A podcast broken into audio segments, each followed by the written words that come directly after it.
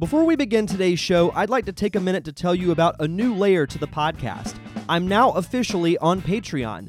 Have you ever thought to yourself after listening to an episode of this show, why didn't Derek think to ask that question? I know I certainly have. Then sign up at patreon.com slash ddiamondpodcast and you'll get the chance to ask the guest of this show a question. You'll also get early access to episodes and a chance to vote on show topics. And I'd also like to give a special shout out to our patrons Steve Wise, Josh Shinnework, Tim Spivey, and Tanya Richter. Thank you guys so much for your contributions. And again, if you'd like to be a part of our growing community, just head over to patreon.com slash ddiamondpodcast. And now, on with the show.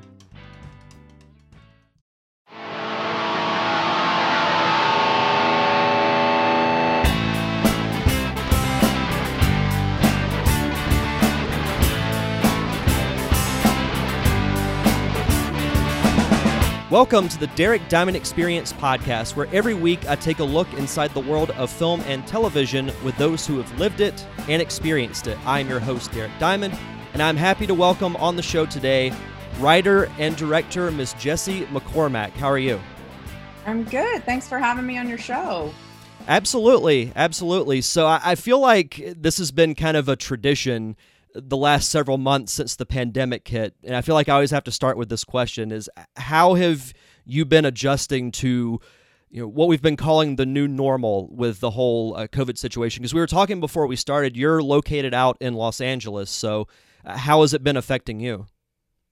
You know to be honest it it hasn't been all that different for me because I am a writer, as you mentioned, among other things. So I'm kind of used to being home and writing all day. So it's not so different for me. And because I don't have kids, I'm not dealing with the homeschooling and, and all of that. So I, I feel very fortunate because I know how tough this is for so many people and and I really cannot complain about anything.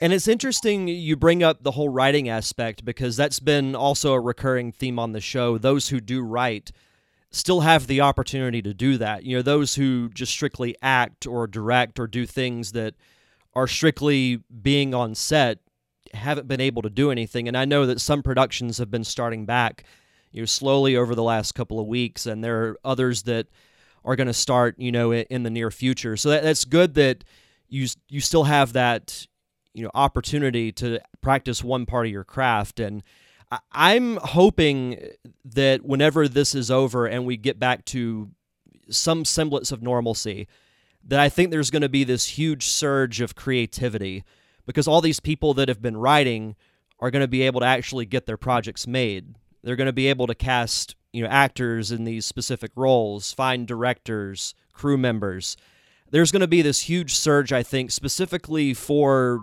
independent and locally made productions. I hope that's true.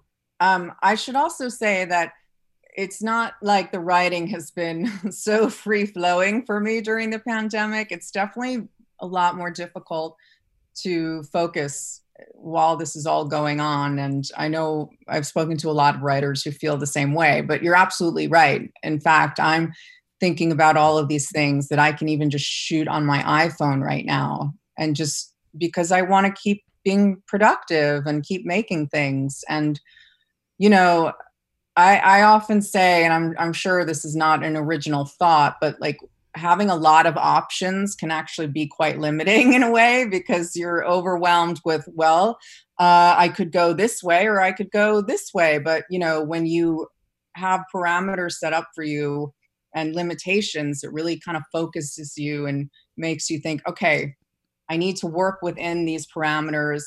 What what can i do? And sometimes the most creative stuff uh, comes out that way. So I, I a lot of things are percolating and i have started writing some things and i'm actually really excited.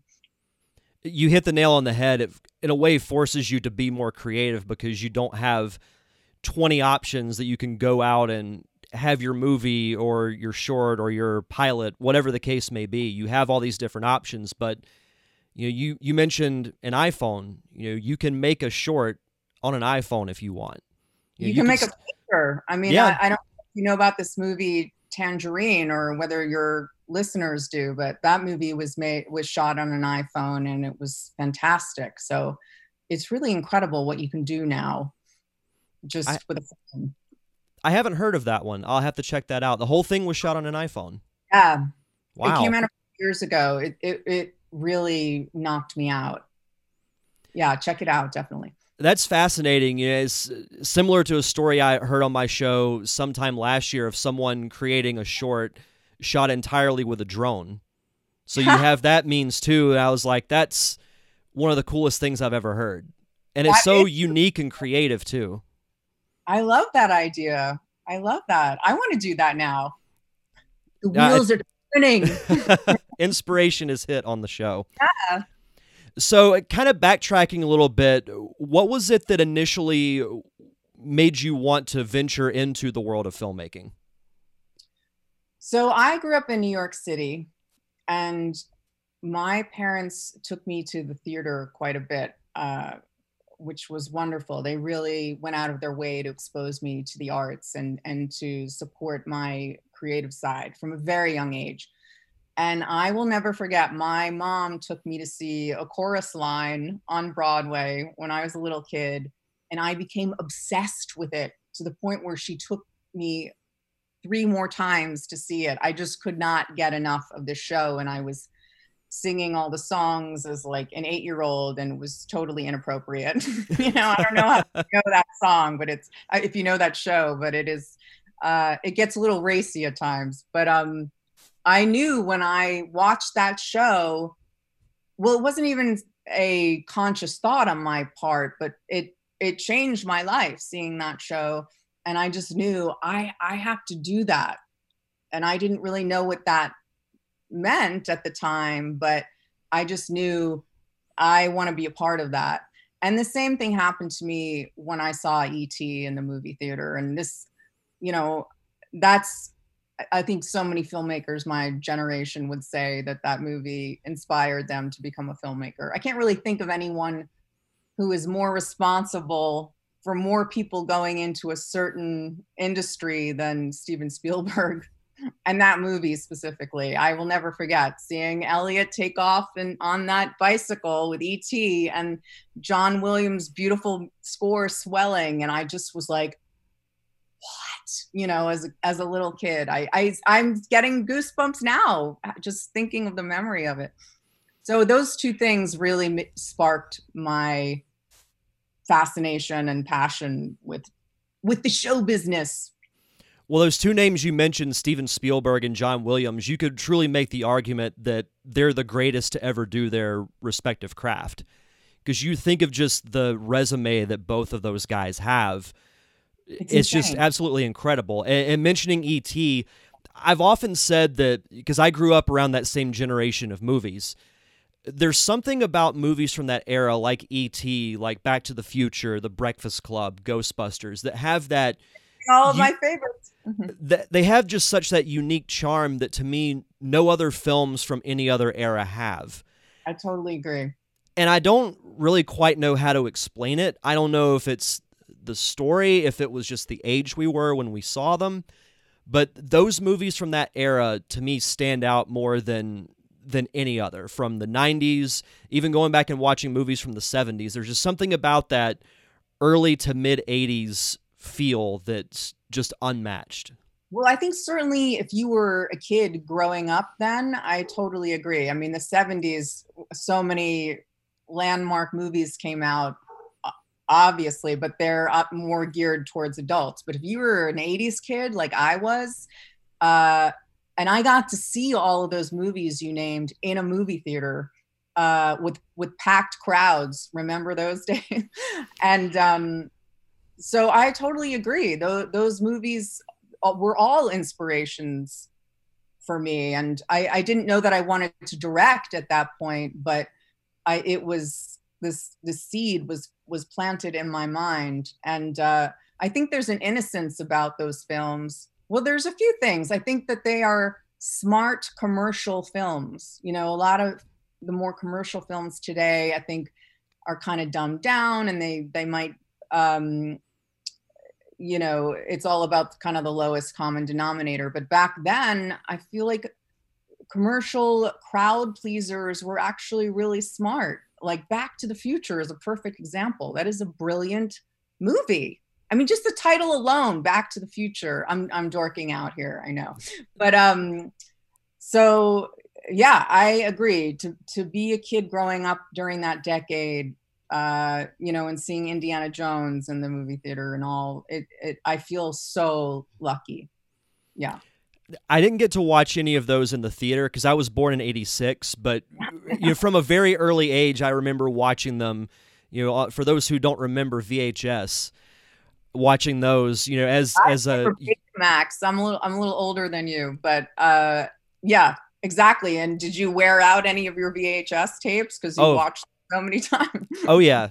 yeah, yeah, absolutely. No, I remember watching those from a very early age. You know, I have very vivid memories from seeing Back to the Future when I was a small kid, and I appreciate it more now as an adult than I did as a kid. Because as, as a kid, you know, it's a fun movie with a teenager who just happens to have a time machine. Right. But but as you know, I'm older. Sorry, oh, go on. I was just going to say that you know now that I've been immersed in the filmmaking world and have been learning so much about it these last especially these last 3 or 4 years, I appreciate it more now because you can make the argument that it's a perfect movie. I, Everything I, from the score, the story, the actors, all of it. I completely agree. It is it's timeless and it is um it's really a movie that everyone can enjoy. You can enjoy it with your kids. You can. It, it's. I agree. It's a perfect movie, and I am astonished at how well it holds up. I, I, I watched it again fairly recently, and I also agree with you that seeing it as an adult, I have a new appreciation for it because I wasn't necessarily getting all the references when I was a kid watching it, and there's just all these subtle details in it.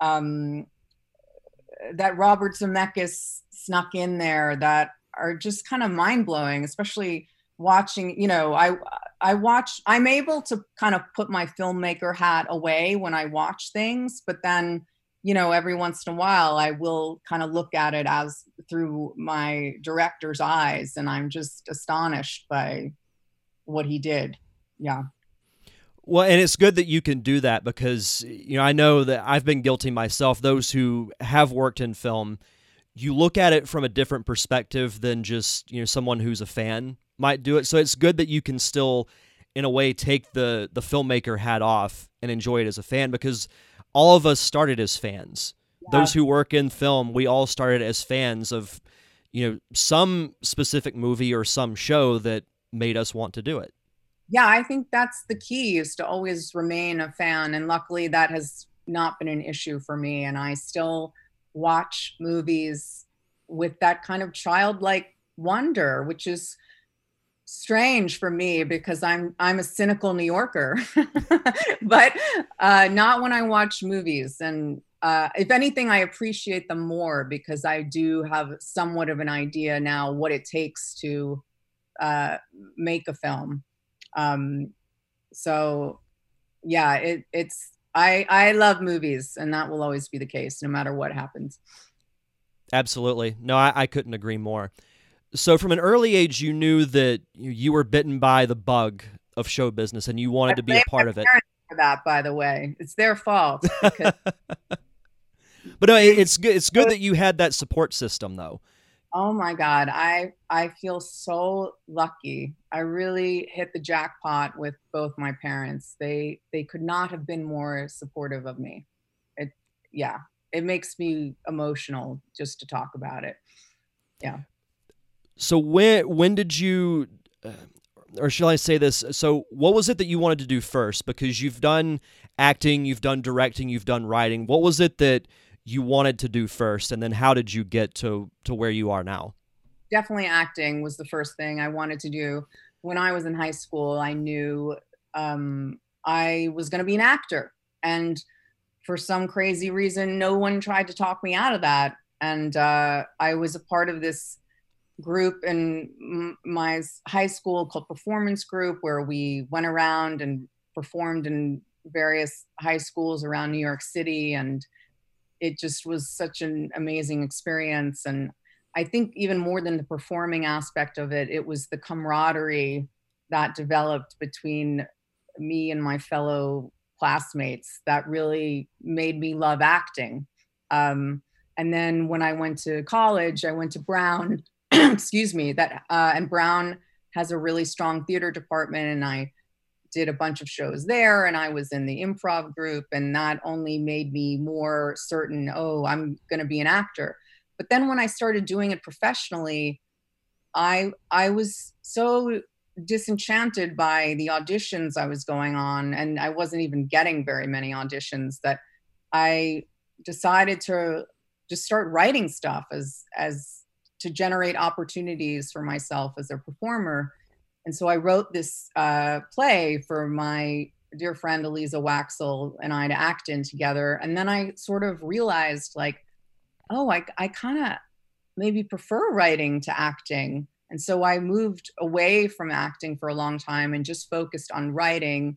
And I and I realized part of what was going on there was I was acting in these shows that I was writing as a way of trying to direct them, but I didn't really have the courage yet to actually declare I want to direct this. So by acting in them, that was my way of trying to do that. I I came to realize. So then I finally started directing and I made a short film and I made a feature film and I made this web series that we shot in London.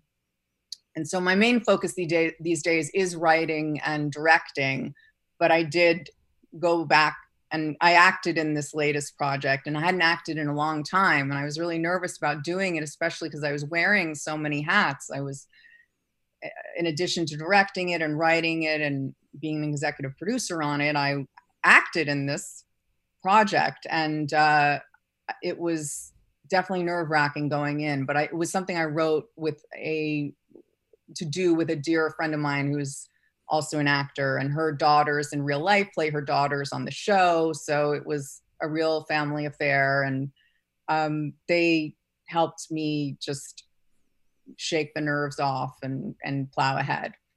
So yeah that was kind of that's the long-winded answer to your question. No that's that's a great response. And it's interesting because those who usually start with acting at some point they get fascinated with the other aspects of the process whether that be writing or directing. You know i often use ron howard as an example. He was an actor for the longest time and now he's one of the most accomplished directors in the industry. Absolutely. I mean it is a cliche what i really want to do is direct you know but it's a it's a cliche for a reason. Yeah. Yeah no so and another thing a lot of people don't realize you know, and you know we'll get into your series in depth here in a second but when you work on a project like this when it's really your baby you know you write it you direct it you wind up wearing a lot of hats. And people still don't realize that with you know these types of projects just the sheer amount of work that goes into it because you don't have the you know just the sheer number of people working on a project. So you know in your case you know in addition to directing it and writing it you had to act in it as well. Like i probably would have pulled my hair out by doing that. You know, with with my short that I did, you know, I wrote it and directed it. Thankfully, I didn't act in it because then it would have been arguably the worst thing ever. But um, no, it's uh, that. Kudos to you for that because I I can't even imagine, you know, the anxiety that that must have caused. Oh, thank you. Well, I will say that I did try and weasel out of acting in it at the last minute, but my friends' daughters who were acting in the show, they formed a coup against me and they said they wouldn't act in it if I didn't. So I had no choice but to to act in it. And uh, I'm really I'm really glad I did. Uh, but it was definitely nerve wracking. And I and I mean I was literally worried about things like, am I even going to remember my lines? You know, but because I wrote them, it's easier to remember lines than than that you wrote. So, but yeah, and I, I have to say that we had such a wonderful cast and crew. These were all UK people. 99.9% of them I had never even met until we walked on set together. And uh, they were just such a wonderful and enthusiastic and hardworking, good natured group. and I really can't say enough about them. And I would not have been able to do it um, had I not been surrounded by such talent and and good cheer. You know, there was a lot of laughter on that set. I use this analogy almost ad nauseum on the show, but any type of project, whether it's a short, a feature, or in your case, a series, we're all little cogs in the big machine of the project, and it takes everyone working together from the director all the way down to PAs.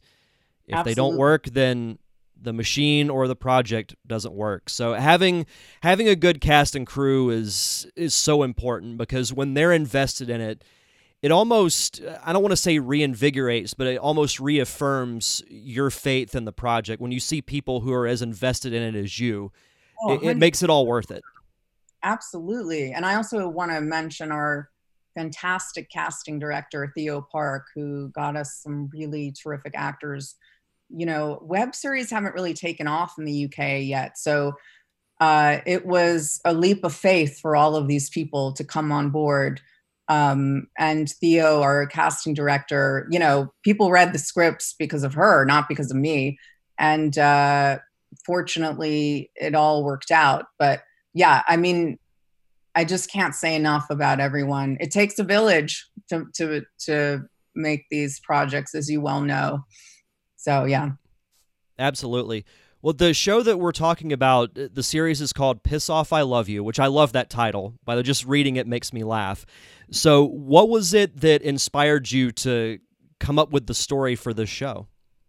So, I from the time I was a very little girl, I have spent a lot of time in the UK. My dad had business over there, so we would go over there every summer as a family for almost a month at a time.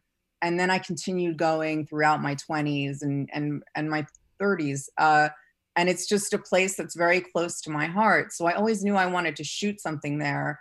And then Gaynor, my co star in the show, is this wonderful Scottish actress that I met about 10 years ago at a film festival. And we just immediately clicked and have been like family ever since, even though we're on opposite sides of the ocean. And uh, I thought, well, I want to write something for us to do together. And because I've already spent, and she lives in London, and and since I already knew London so well and had spent so much time there, I was able to call in a lot of favors from family friends and friends just saying can i shoot in your house for free? You know we got a lot of free locations and one thing i'm really proud of is the production value of the show. I mean we have actually more locations in this show than i did in in my feature film. And uh, our production designer Karis Beard did a fantastic job of you know sometimes we used one house as like four different locations. And so she would just dress up a room completely differently each time and she just was so talented and um, it was a joy to see what she would uh, cook up each time but so that is sort of why i i wanted to shoot something over there strangely i i was able to get more free locations there than I would have even in Los Angeles where I live. So it worked out really well. And who doesn't want to shoot something in London, right? It's London. Come on. So that's kind of how it worked out. Yes, I mean, who wouldn't want to go to London? And, yeah. and I, I, will say because I've I've watched the first. Allowed, we're not even allowed to go there now, but yeah, hopefully someday I'll get back. One day soon, hopefully. Yeah. No, that, that's something because I, I have watched the the first episode of the series, and that was the first thing that jumped out at me is just how great the scenery looked. The fact that you were actually able to go to London and film this because you know it, it gives that authentic feel to what the story is about, and just seeing the scenery that's just so different than it is over here is different than you know. And I've never been to London, but just seeing the visual of it from your episode looks way different than anywhere else I've been in the United States. So that was yeah. that and just the the pure humor in it. You know, I was laughing the entire time, and I was actually I was watching the episode uh, with my girlfriend, and she was disappointed that it was over as quickly as it was. She's like, "I want to see more." So uh, that was. Well, I appreciate that. Uh, there will be more episodes coming out soon. We're figuring out that next step of where the whole series will be seen. That's kind of the next step down the road. But uh, shooting in London, one of the great things about it was since I was working with all of these uh, local people, they were able to expose me to places that I didn't know about, even though I had spent a, a lot of time there growing up. Um, so one of the things I'm proud of is that we show different parts of London that you don't necessarily see in in movies and TV shows, and uh, that was really a goal of mine. I mean, London to me is is another character in the show, and it is a love letter to England. You know, I'm making fun of England and America, but it's all with great affection. Well, and that's what I like about it too is that it plays the almost the satire point on both sides, on both the American and the the UK side, and just the the mix of that just made it, you know, extremely funny. There's oh, everything from the the very first you know opening shot because it, it, talk a little bit about what the show is about. So you play a, a TV host who moves over to London to be a part of a new show, explaining like the differences between America and the UK. And it, it plays off of a lot of things that are said about America and things that are said about the UK. And I, I love that you play both sides of it. So it's not really like you're knocking one side and praising the other. No, I really wanted to be careful about that because I, I, I, am an equal opportunity offender. and really, I it was like I said, it was all done in good fun and with great affection. And uh, you know, you you make fun of what you love. You know. Absolutely. How yeah. did you come up with the actual story of you playing the the television host moving over to London? Like, where did that idea come from? Well, I knew that I wanted to uh, tell a story that would allow me to really show on screen the cultural differences between our two countries. And I thought, well, what better way to do that than have a show within the show that actually addresses that very topic? You know, because I love culture clash humor. And another 80s film that really inspired me was a, a, fish called Wanda. I don't know if you've seen that one, but um, you know, it's several members of Monty Python are in that movie, and uh, it's just one of my favorites. And it was definitely an inspiration for me, just in life, not just with this show. Um, I mean, with other projects that I've written as well. And so, yeah, that's that's kind of where the genesis occurred. One something too that I notice as well is you can normally tell when actors are having fun on a hmm. set. You know, I, I, use I don't know if you've seen the movie Knives Out, but it I had did. so it, it had an incredible cast. But what I loved about the movie is you can almost tell that the cast are just having a blast Absolutely. making this film, and I got that same feeling from from this pilot that I watched is that you guys were having fun, and it looked like a fun project to be a part of. And whenever I'm watching something that you can tell that the cast is having fun, it's almost infectious in a way where it pulls the audience in and makes them enjoy it as well you use the exact word that I was going to say. Like, you know, when I watch people having fun on screen, it is infectious, and I wind up having fun as a viewer. And and so I'm really glad you said that, and and that was my hope because we were we did have a lot of fun. I mean, I'm not going to lie, it was a lot of work. I was exhausted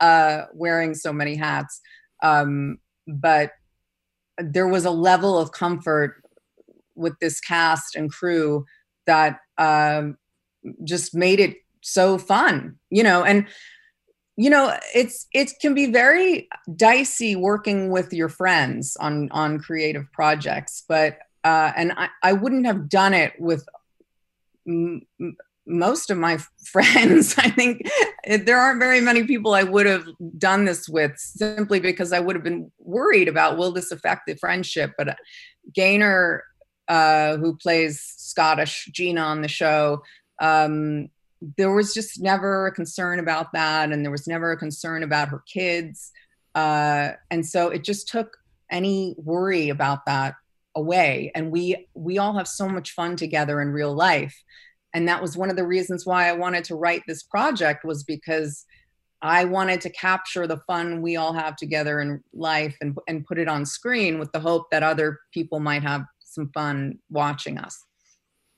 one sometimes you think too because i've done nothing that i would call like professional but i've done segments with my friends and everything where we come up with stuff that we think is fun and then you think well are other people going to find this fun? Like to me that's one other thing that you can have concerns about when writing with a friend or collaborating with a friend but in this case it came across very well.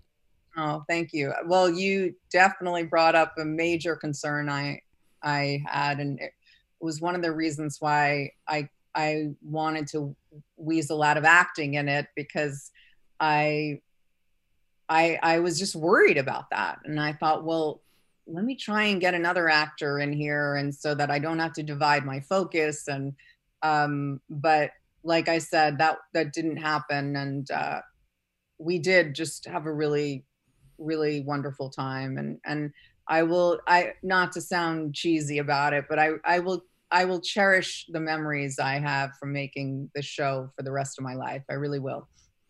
That's not cheesy at all. No, I think that's awesome, actually. So you mentioned having just a blast on set and having the wonderful cast and crew to work with. Are there any stories that stand out as far as things that happened on set that stand out more than others that you can share?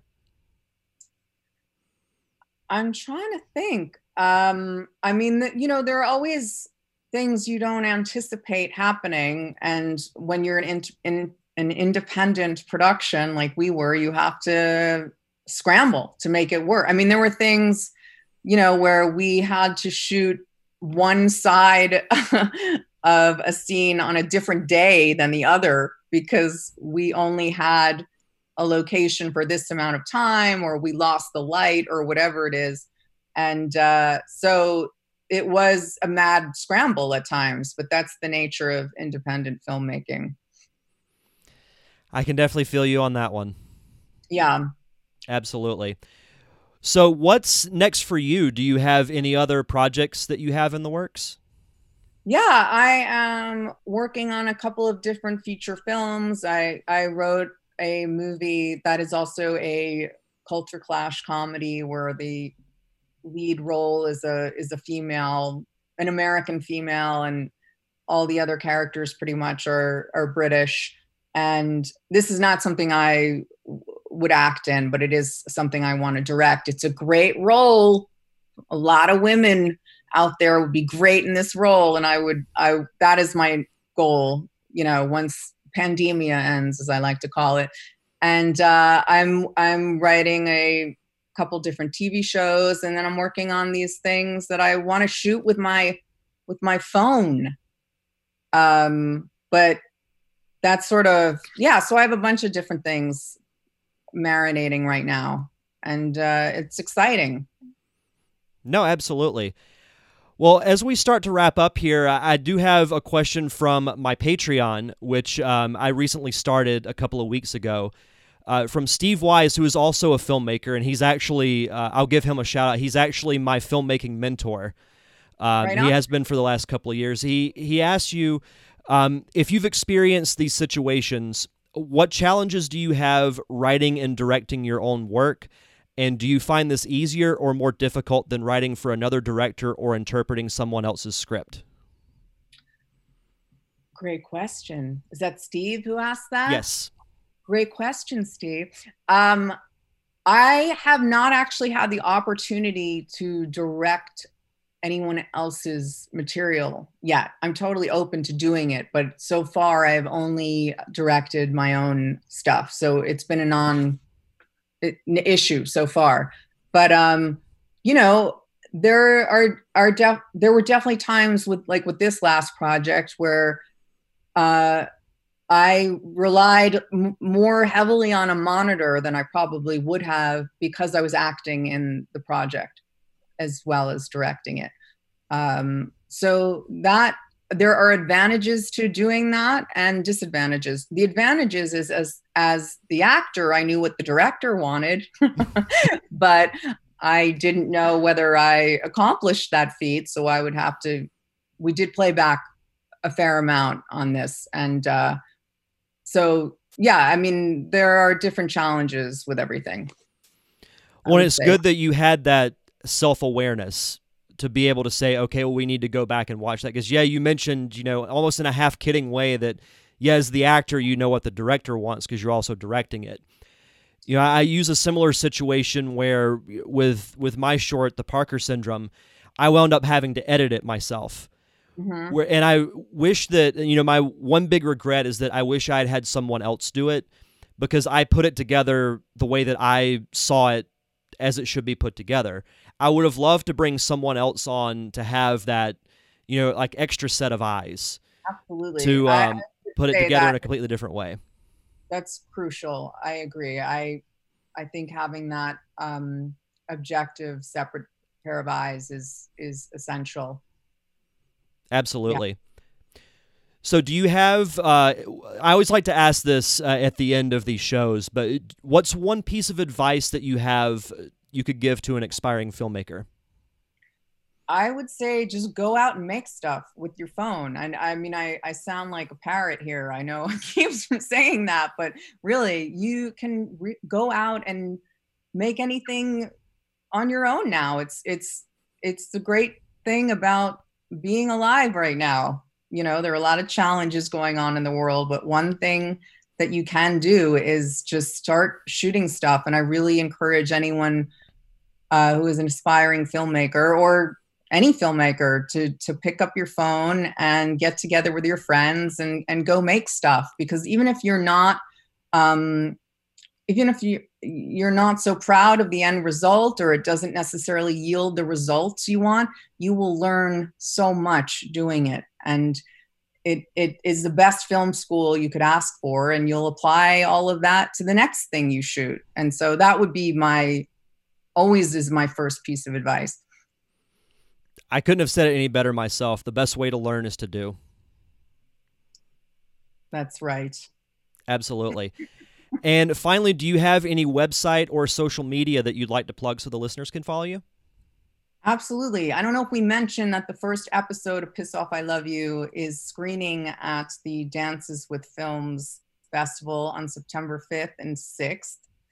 And you can also check out our Facebook page, Piss Off I Love You and our Instagram page, Piss Off I Love You. And if you want to check out my personal Instagram page, I'm at mccormack.jessie. So there are a few different ways you can find us. Come along, everyone, join us. well, you'll definitely have one more follower as soon as we're done with the show. Oh, so thanks so much. No, absolutely. And Jessie, thank you so much for taking the time to come on the show. It was fun geeking out over 80s movies and talking about your project. Anytime. Thanks for having me. Absolutely. And if you want to follow me on social media, I'm on Facebook, Twitter, and Instagram at D Diamond Podcast. You can subscribe to the show on all podcasting platforms. And also, thank you to my close friends, the Unicorn Wranglers, for providing the theme music for the podcast. You can check out all their music on Apple Music, Google Play, and Spotify. That's going to do it for this week's show, so enjoy the rest of your week. Have a safe and fun weekend. Thank you for tuning in to another awesome episode of the Derek Diamond Experience. I'm your host, Derek Diamond, and we'll see you guys back here next Thursday.